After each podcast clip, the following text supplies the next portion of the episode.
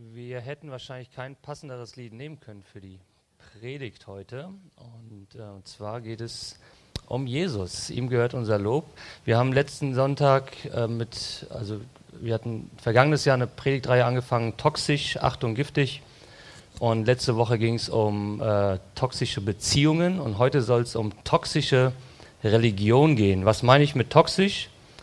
Toxisch ist alles, was eine schädliche, zerstörende, tödliche Wirkung hat. Also alles, was dich krank macht, alles, was dich kaputt macht, zerstört.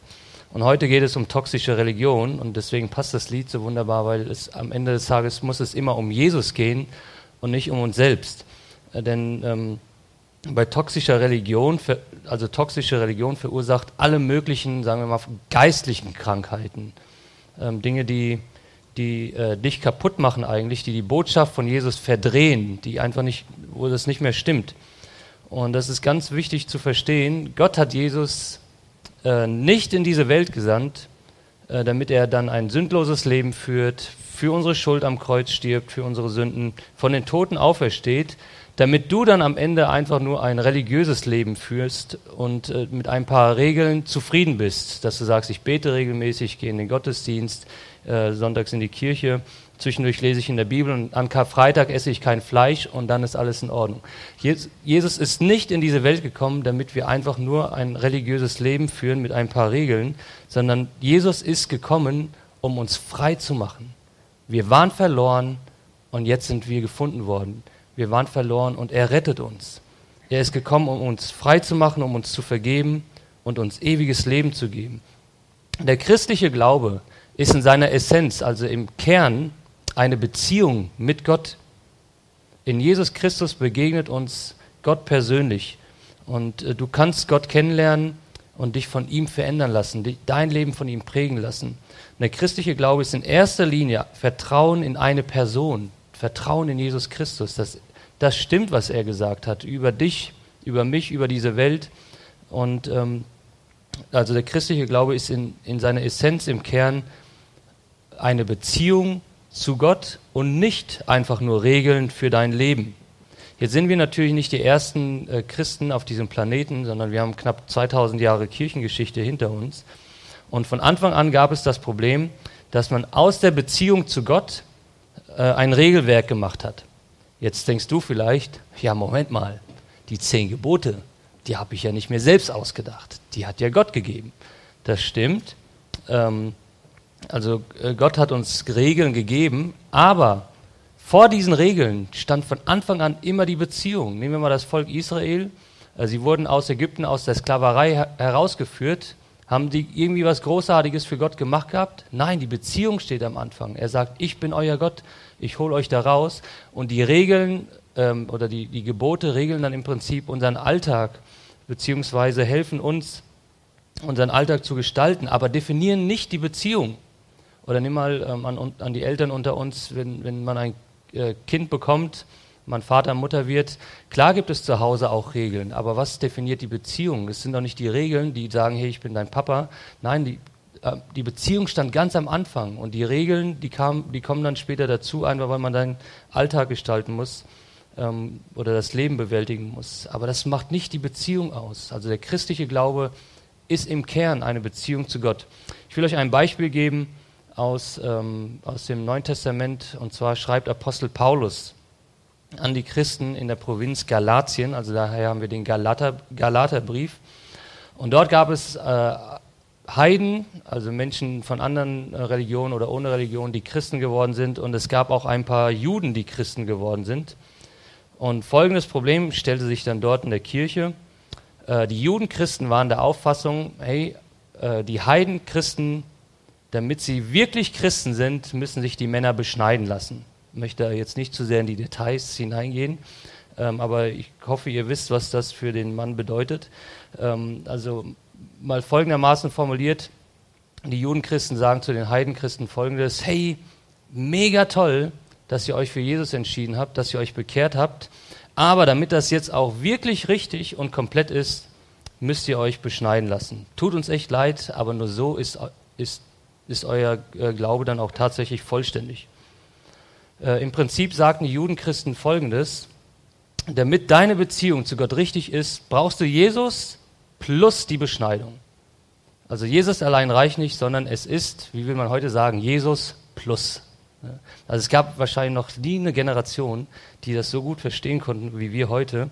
Ähm, du willst in einem Restaurant essen gehen und ähm, klar, sehr gerne, aber dafür musst du geimpft sein plus den Test. Ja? Also Impfung allein reicht nicht, sondern es ist 2G plus ne, oder genesen plus den Test. Also ist, das eine allein reicht nicht. Und so man, hat man es auch mit Jesus gemacht. Man hat das jetzt vielleicht nicht so offensichtlich formuliert, aber im Kern ist es folgende Botschaft. Du brauchst Jesus plus die Beschneidung. Ähm, jetzt könnt ihr euch natürlich äh, vorstellen, dass, man, dass das für manche Spannungen in dieser Kirche gesorgt hat. Ne? Äh, vor allem aus Sicht der Männer. Also die Hürde, in dieser Kirche Mitglied zu werden, würde ich persönlich sagen, ja, ist hoch gewesen. Ja. Da muss man schon, das muss man schon wirklich wollen. Ja. Für manch einen von euch ist es schon eine Überwindung, sich taufen zu lassen, ähm, aber Beschneidung, ja, okay. Und Paulus bekommt das alles mit und schreibt einen Brief dann an diese Kirche, an der Galaterbrief. Und normalerweise gibt es in den Paulusbriefen das, äh, immer eine Art Einführung und so weiter, ein paar nette Grußworte und so, aber im Galaterbrief lässt er da ziemlich viel davon weg, sondern kommt gleich zur Sache. Und dann steigen wir mal in den Text ein, was Paulus sagt. Ich wundere mich, wie schnell ihr euch von dem abwendet, der euch zum Glauben gerufen hat. Durch Christus hat er euch seine Gnade erwiesen und ihr kehrt ihm den Rücken und wendet euch einem anderen Evangelium zu Dabei gibt es doch überhaupt kein anderes Evangelium. Es ist nur so, dass gewisse Leute euch in Verwirrung stürzen, weil sie versuchen, das Evangelium von Christus auf den Kopf zu stellen. Paulus ist schockiert und er sagt, ihr kehrt der Gnade den Rücken zu. Ihr kehrt der Gnade den Rücken zu, die ihr in Jesus erfahren habt. Und stellt das Evangelium von Jesus Christus auf den Kopf, also falsch herum. Ähm, eins unserer Kinder würde sagen, ich bin Kopf rum. Ne? Also es ist falsch rum. Und was hier mit auf den Kopf stellen äh, übersetzt wird, heißt wörtlich, das Evangelium von Jesus wird pervertiert, wird verdreht, äh, verzerrt, beschädigt.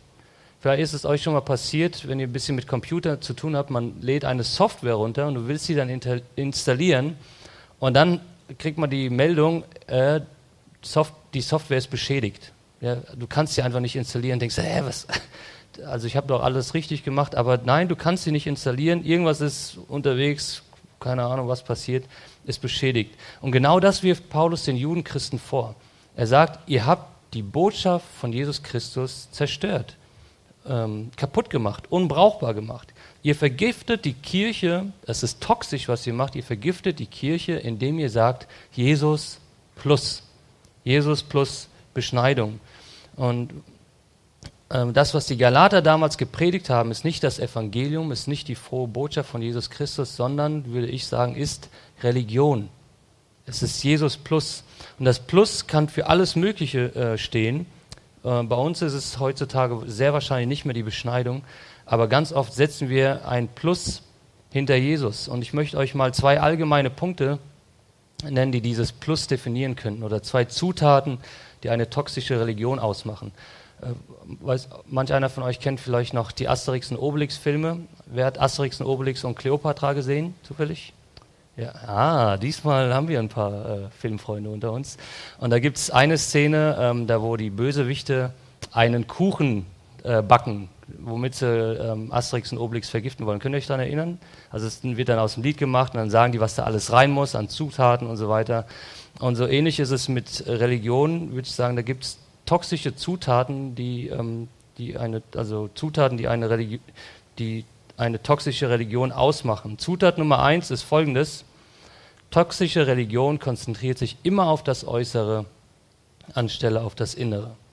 Und das ist manchmal gar nicht so einfach zu unterscheiden, weil wir würden ja auch sagen, wenn das Innere stimmt, wirkt sich das ja auch nach außen hin aus. Ja, dann folgen auch ähm, die, die richtigen Taten. Und von daher ist es manchmal gar nicht so einfach ähm, zu unterscheiden. Doch bei toxischer Religion ist die Motivation immer folgende.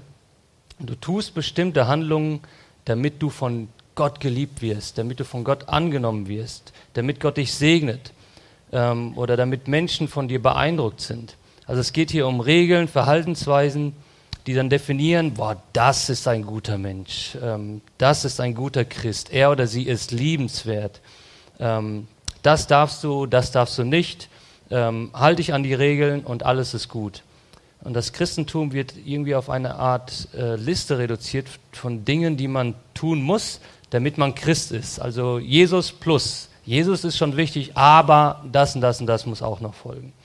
Ähm, Jesus plus. Zur Zeit, als Jesus lebte, gab es eine religiöse Gruppe, die sogenannten Pharisäer. Habt ihr bestimmt schon öfter mal gehört. Und das waren wirklich gottesfürchtige Menschen. Ähm, die haben ein sehr vorbildliches Leben geführt, penibel darauf geachtet, auch keins der Gebote zu, übertre äh, zu übertreten. Für äh, die Juden gab es äh, damals 613 Gebote, die haben dann noch ein paar oben drauf gepackt, ähm, kannten ganz vieles davon auswendig und ähm, haben wirklich darauf geachtet, davon nichts zu brechen. Also Menschen, die wirklich Gott wohlgefällig lebten und das auch machen wollten. Das Problem ist nur, ihr Glauben beschränkte sich allein auf diese äußeren Taten.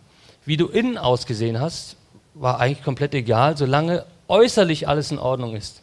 Ich kann mich erinnern, als wir in der Schule äh, die Zeit hatten, ah, ich weiß jetzt gar nicht, ob das 17. oder 18. Jahrhundert ist, wo man so ganz aufge, äh, also große Klamotten hatten und die Haare dann äh, alle künstlich waren. Äh, also habt ihr da jemanden vor Augen? Da hieß es, äh, also hatten wir in der Schule gelernt, außen Puder, innen Luder. Also von, nach außen war alles schön, aber unter den Klamotten haben die Leute gegammelt, ne, weil die zu faul waren, sich zu waschen. Und ähnlich ist hier, wirft es Jesus den Pharisäern auch vor, ihr achtet nur auf das Äußere, aber wie eure Seele dasteht, wie eure Beziehung zu Gott ist, das ist egal. Da sagt Jesus folgendes, wehe euch, ihr Schriftgelehrten und Pharisäer, ihr Heuchler, ihr reinigt das Äußere eurer, eurer Becher und Schüsseln, ihr Inhalt aber zeugt von eurer Rabgier und Maßlosigkeit. Er sagt also Jesus, ähm, hey, das nach außen hin ist alles schön und sauber, aber innerlich seid ihr einfach ähm, verdorben, kaputt. Bei den Pharisäern ging es nämlich primär nur darum, wie stehe ich nach außen hin da. Also sie würden in der Öffentlichkeit stehen und beten. Also heute, wenn man in der Fußgängerzone öffentlich steht und betet, das beeindruckt keinen, glaube ich. Ähm, oder vielleicht manch einen, aber nicht so viel. Aber damals war das so, wow, schau mal, äh, was für geistliche Menschen, wie fromm und so weiter. Und das würden sie machen, damit es auch jeder mitbekommt. Äh, wenn sie Geld spenden würden in der Synagoge, musste das auch jeder mitbekommen. Dass, ah, 100 Euro, ne? das soll ja jeder mitbekommen. Und das Ziel war, dass alle feststellen, boah, schau mal, wie heilig der ist, wie fromm der ist, wie toll der ist. Schaut mal, wie toll ich lebe. Schaut mal, so heilig bin ich, dass ich nicht einmal Kontakt mit unheiligen Menschen habe. Also am besten mit keinem von euch. Ich bin ja so toll ähm, ist schon ein paar Jahre her, weiß ich mehr genau, also über zehn bestimmt. Da bin ich in den Gottesdienst gekommen und ich hatte, damals waren dann so Hosen innen, wo man so ein bisschen Löcher drin hatte. Ne? Das ist jetzt heute schon, wenn ich mal durchgucke, schon wieder vorbei. Und ähm, da bin ich, äh, also ja, ich habe die Hose sonst auch angehabt, bin so in den Gottesdienst gekommen, war nicht, am, nicht mit Predigen dran oder so. Und dann wurde ich darauf angesprochen, äh, dass man so nicht in den Gottesdienst geht. So geht man in den Garten, aber nicht in den Gottesdienst. Und ich dachte nur, äh, scheinbar geht man so auch in den Gottesdienst. Ne? Äh, also war jetzt keine Hose, wo ich sage, also damit will ich auch zu einem Banktermin gehen und so weiter. Und ja, ich bin doch ein Vorbild und so ist nicht gut. Jetzt denkt manch einer von euch, ja, aber es ist doch schön, sich für den Gottesdienst schön zu machen. Und da gebe ich euch recht. Das ist tatsächlich schön, ähm, seine beste Hose sonntags anzuziehen, sein bestes Hemd. Aber äh, bei Gott ist jeder willkommen. Bei Gott ist jeder willkommen und da gibt es keinen Jesus plus. Nur so darfst du zu ihm kommen in den Gottesdienst. Nur so ist es in Ordnung.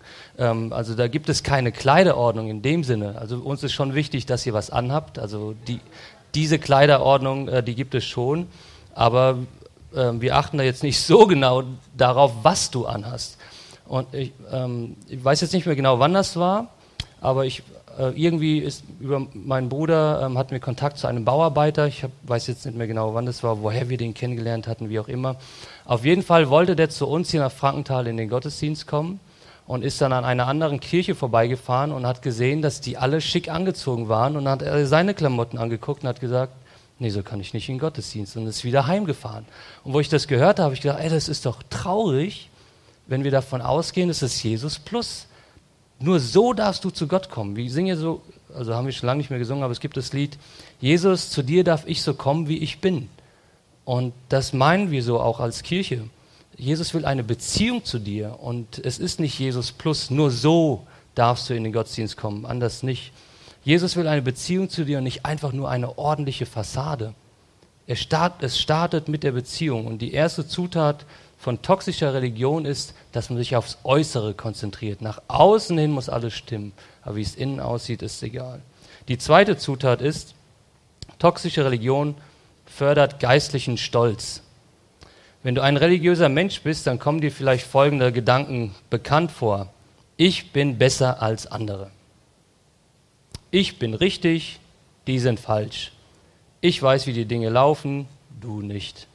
Äh, Jesus ist nicht in diese Welt gekommen, für dich gestorben, damit du dich für jemand Besseres hältst. Oder damit du am Ende behaupten kannst, siehst du, ich habe doch recht gehabt. Ne? Stell dir vor, du bist im Himmel und das Einzige, was dich interessiert, siehst du, ich habe doch recht gehabt. Ne? Äh, Jesus ist nicht deswegen äh, gekommen und für dich gestorben, sondern er ist gekommen, um dich zu retten. Warum? Weil du verloren warst. Weil du verloren warst. Und wenn du die Botschaft von Jesus verstanden hast, dann macht dich das unglaublich demütig, weil du weißt, hey, ich brauche einen Retter und unglaublich dankbar, weil du weißt, ich bin gerettet. Also Demut und Dankbarkeit sind die Folge. Religion dagegen macht dich stolz. Du hältst dich für was Besseres. Ach, wie kann man nur so dumm sein? Ne? Denkst du über die anderen, die kapieren es einfach nicht.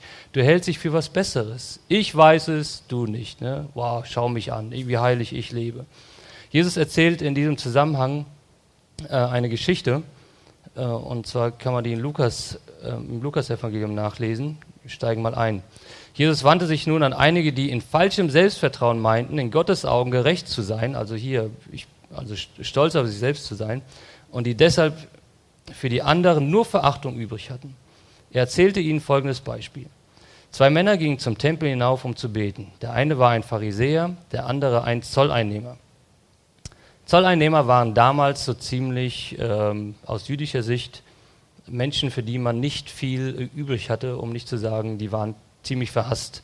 Warum? Also sie arbeiteten A für die Besatzungsmacht, die Römer, das war jetzt schon mal nicht angenehm.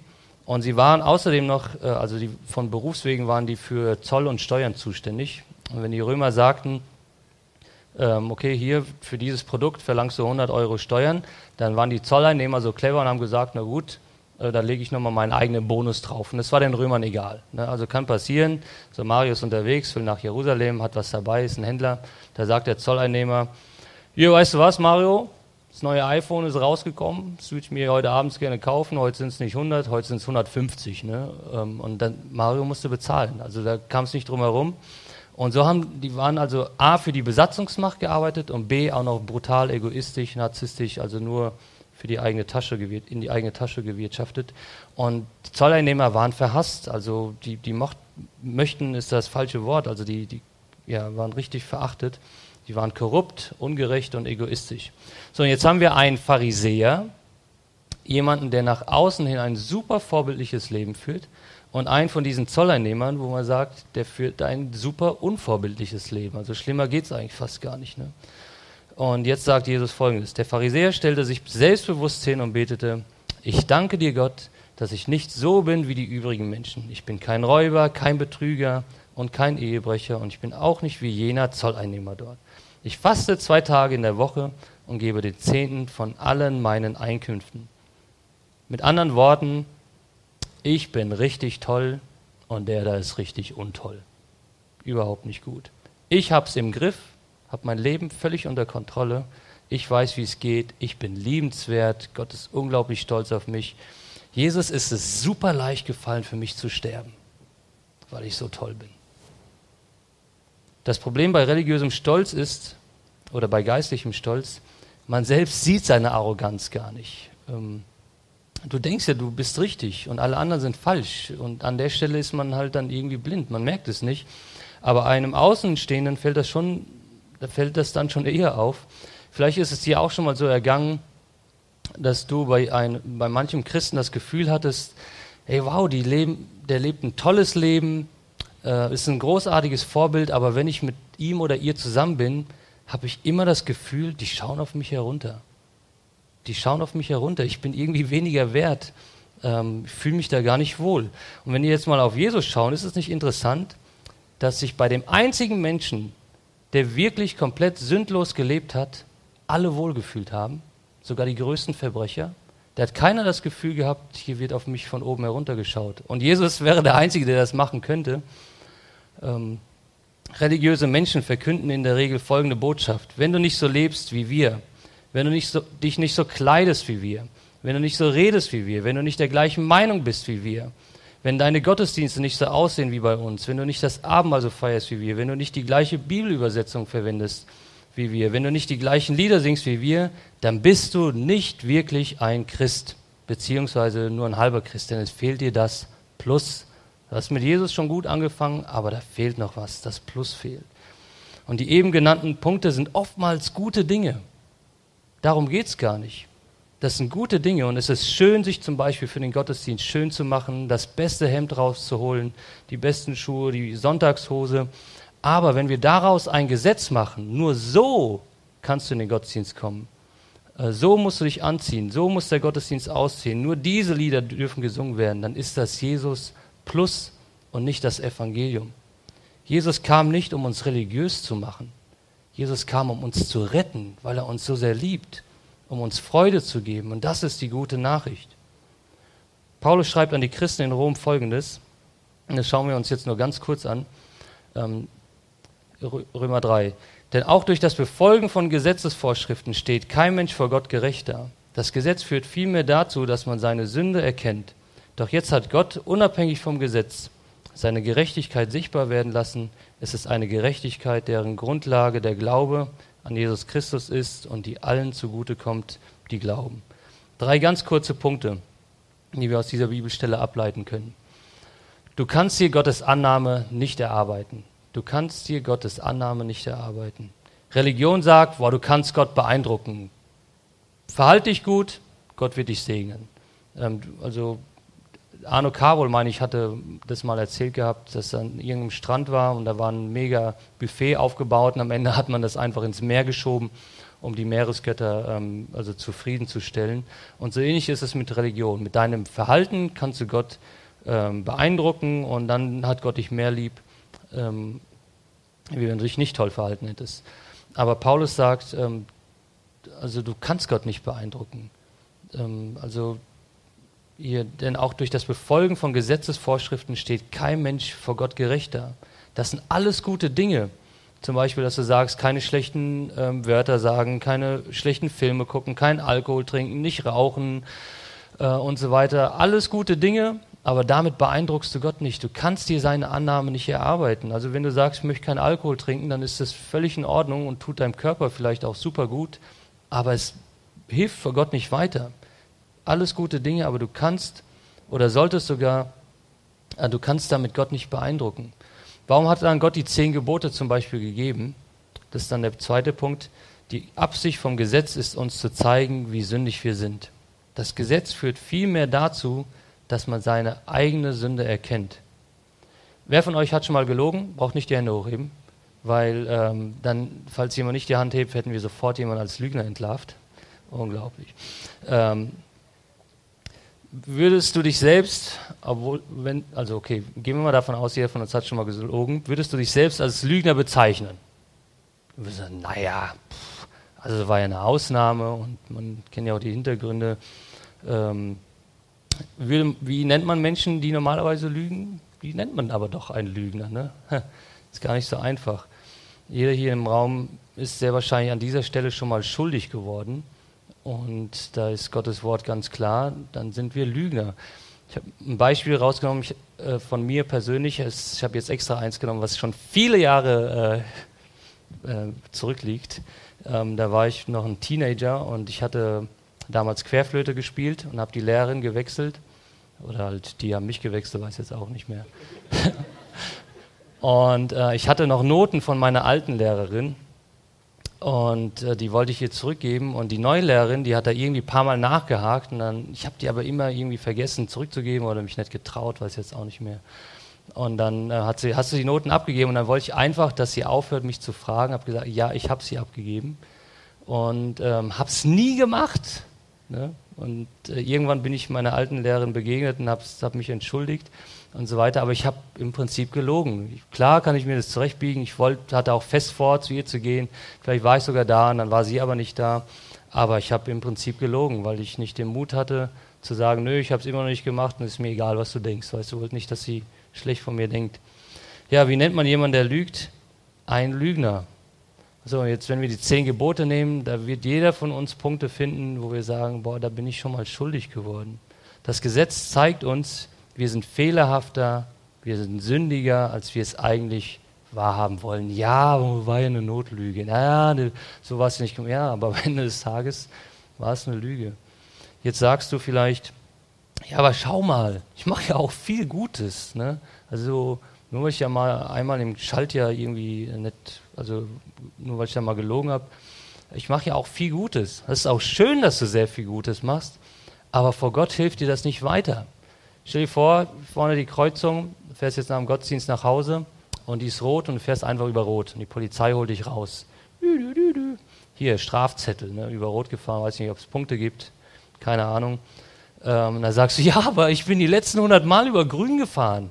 Sagt, was wäre die Reaktion von der Polizei?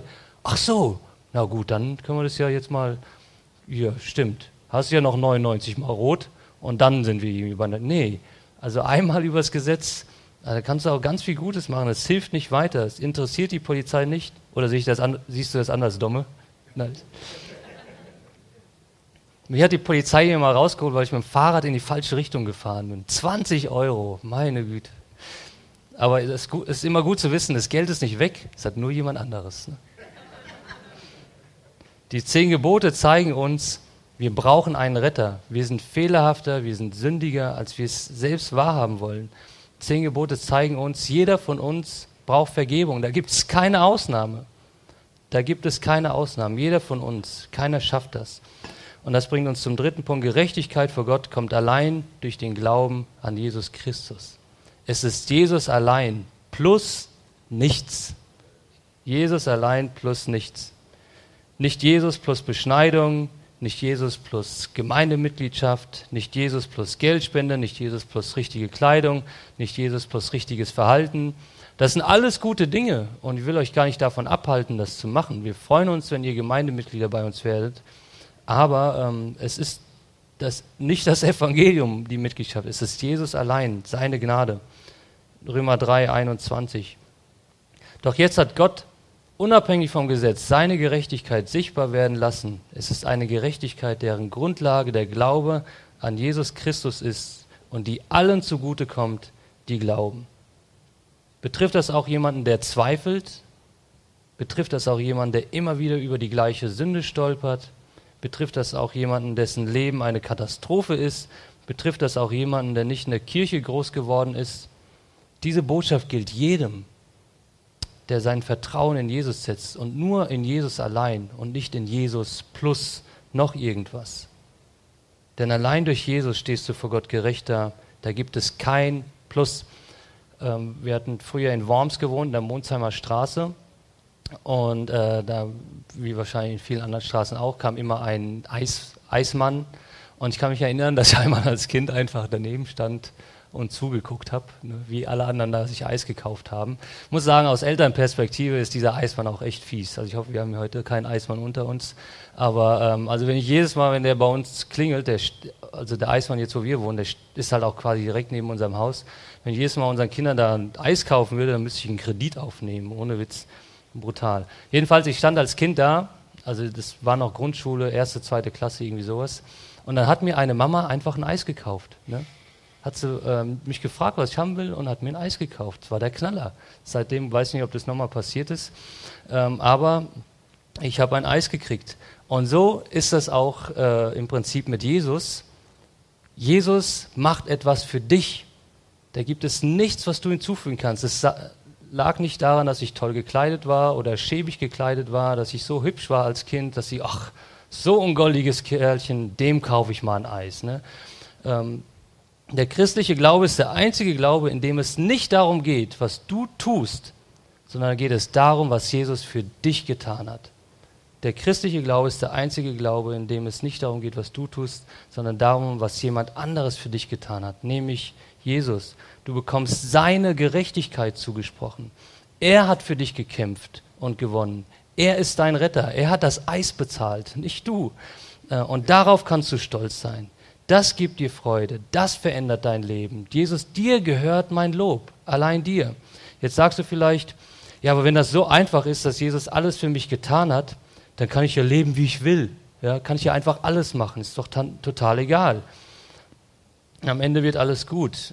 Glaub nicht, wenn du verstanden hast, was Jesus für dich getan hat, ähm, wie sehr er dich liebt und diese Botschaft immer tiefer in dein Herz sinkt, dann wird das dein Leben verändern. Das wird dich verändern. Nicht, weil du ihn beeindrucken willst, sondern weil du weißt, dass er es gut mit dir meint. Weil du weißt, die zehn Gebote machen für dein Leben einfach Sinn. Der religiöse Mensch sagt, wow, schaut auf mich, wie toll ich bin, ich bin so überragend, ich bin so heilig.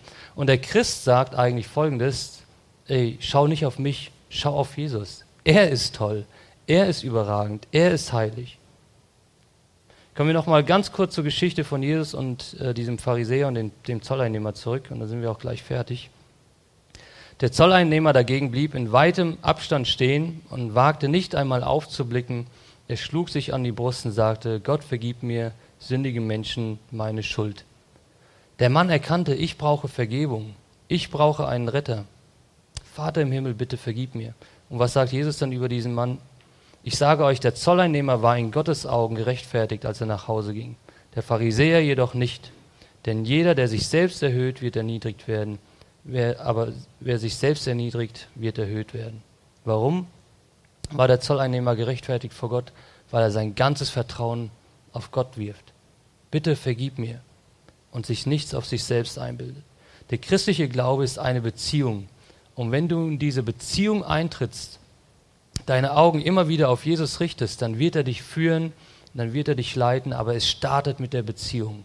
Es geht nicht darum, was du tun musst, sondern es geht darum, was Jesus für dich getan hat. Ich möchte mit uns beten bitte euch dazu aufzustehen und im Anschluss bleibt direkt stehen, dann singen wir gemeinsam noch ein Lied. Jesus, danke dir, dass du uns so sehr liebst und ähm, dass du ja deine Gnade keine Grenzen hat. Und ich möchte dich bitten, dass du uns hilfst, das wirklich immer tiefer zu begreifen, was das bedeutet, ähm, ja in deiner Gnade zu ruhen, äh, Frieden zu finden ja, und ähm, unser Leben von dir bestimmen zu lassen. Ich möchte dich bitten, dass du uns ähm, hilfst, Dinge zu entlarven, wo wir ähm, stolz sind auf uns selbst, ähm, wo wir uns vielleicht für was Besseres halten, aber am Ende können wir nur stolz auf dich sein. Und ja, dir gehört unser Lob. Wir brauchen uns auf unsere eigene Leistung nichts einbilden, sondern ähm, ja, können darin ruhen, dass du alles für uns getan hast. Das macht uns demütig und gleichzeitig unglaublich dankbar. Danke dir, dass du uns so sehr liebst. Amen.